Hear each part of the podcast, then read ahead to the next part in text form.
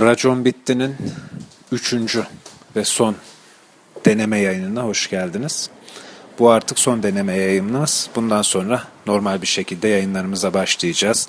Ses nispeten daha iyi olacak. Ee, mümkün mertebe işte müzik kullanmaya çalışacağız.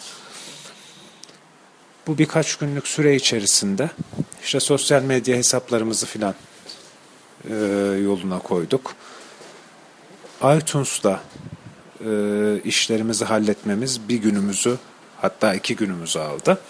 Artık iTunes Store'da racon bitti şeklinde arattığınız zaman e,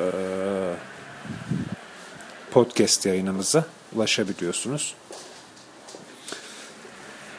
Bugün epey e, sıkıntılı bir gün. Dün Dağlıca'da çok ciddi sayıda askerimiz şehit oldu.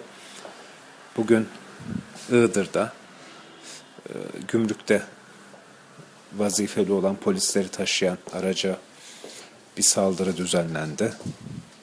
Çok çok ciddi sayıda polisimiz bu şekilde şehit oldu. Bu kadar şehit vermemiz zaten başlı başına can sıkıcı bir durum. Bu can sıkıcı durumu bir de insanların saçma sapan hareketleri eşlik ediyor. Şimdi insanlar ister istemez yaşananlardan dolayı iktidarı sorumlu tutuyorlar. Bundan dolayı hiç kimseyi suçlayamayız. Yani en nihayetinde bu ülkenin yönetimine talip olmuşsanız bu ülkede yaşanacak olumsuz bir şeyden dolayı insanlar sizin yakanıza yapışırlar. Bir tarafta da ne olursa olsun hiçbir şekilde iktidara laf ettirmeyen, böyle iktidarıdaki partiyi bir put haline getirmiş. Yani resmen o partiye tapınan bir kitle var. E bu kitle de zaten bu partinin çekirdeğini oluşturuyor. O kadar karşılıklı saçmalıklar görüyoruz ki bu terör olaylarını protesto edeyim derken Doğu ve Güneydoğu illerinden gelen araçlara, işte Doğu ve Güneydoğu illerinden birinin plakasını taşıyan bir otobüsü hiç çekinmeden taşlayabiliyor insanlar. Ben birazcık şehrin dışında oturuyorum. İşte evimden çıkıp şehre gelmeden birkaç kilometre bir çevre yolu kullanmak zorunda kalıyorum. Bu çevre yoluna yakın bir yerleşim yerindeki arkadaşlar Gece çok güzel bir şekilde toplanıyorlar. İşte teröre lanet ediyorlar. Buraya kadar her şey çok güzel.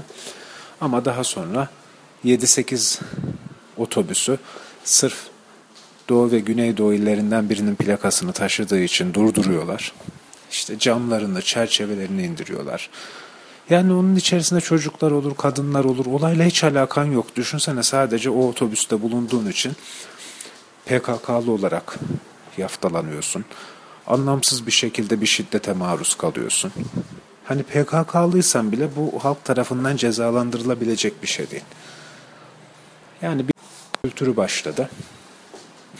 İnsanların içinde bulundukları durumu anlıyorum ama işte insan cahil olunca uh, biraz önce ilk e, ciddi teknik sorunumuzu yaşadık. Aslında teknik bir sorun değil de bir programlama sorunuydu. Ben e, kayıt yaptığım yer tam boşalmadan e, kayda başladım. O sırada odaya giren çıkanlar oldu. Durdurduk ettik. İşte dediğim gibi deneme yayını da zaten bunun için yapılıyor. Ee, ve bu arada kendimi dinleme fırsatım oldu. Tane tane konuşunca kulağa tırmalıyorum. Ancak akıcı bir şekilde konuştuğumda daha dinlenebilir olduğumu fark ettim. O yüzden elimden geldiğince akıcı bir şekilde konuşacağım. Biraz önceki konuya yeniden dönmeyeceğim. Evet bir grup cahil insan var. Çok iyiler, üzülmüşler ancak ne yapacaklarını bilmiyorlar. Anormal bir saldırganlık halindeler. Cehaletleri gereği akılsız aptal işler yapıyorlar. Bunu daha fazla uzatmayalım. Bir diğer husussa dezenformasyon hususu. İktidar Partisi'nin bu dezo, dezenformasyon konusunda zaten belli bir ekibi var. Tam isimlerini hatırlamıyorum. Google'dan bakarsınız. Yeni Türkiye İletişim Bürosu mu? Böyle bir isimleri var. Bunların belli bir büroları var. bu büroda maaşlı insanlar çalışıyorlar. 7-24 oradan Twitter üzerinden, Facebook üzerinden oluşturdukları e, yanlış bilgilerle sürekli olarak kendi kitlesine ayakta tutmaya çalışıyorlar.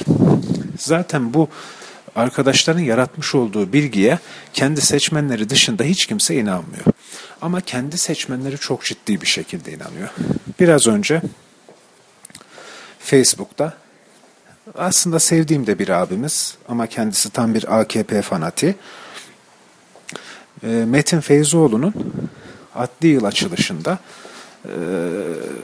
pardon Metin Feyzoğlu dans etmiyordu. Yanlış hatırladım. Ümit Koca Sakal.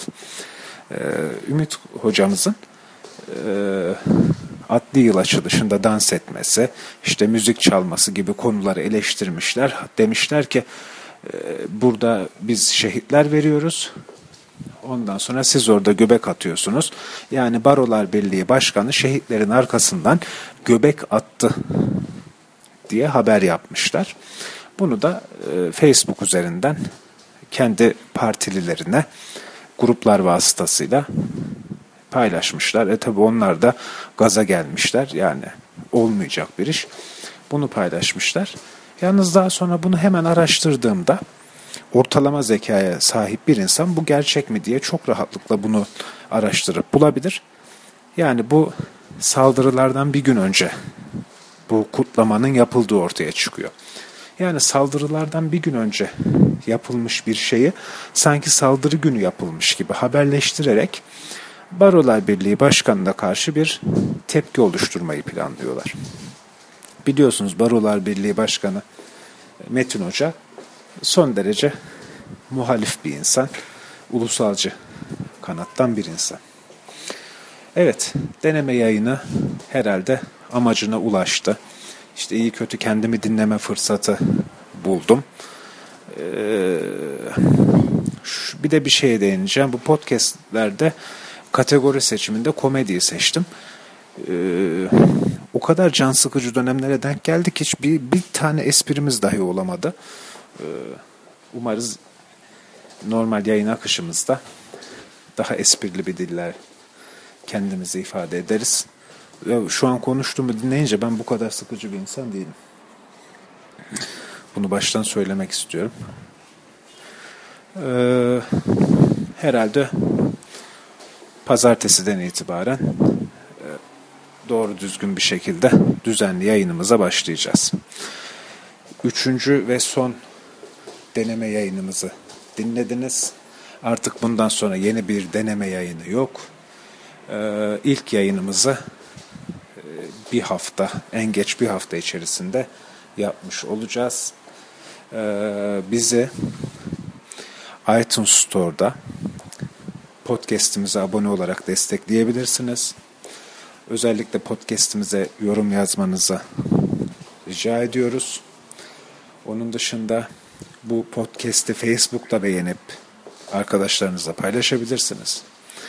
Twitter'da et racon bitti adresinden bize ulaşabilirsiniz.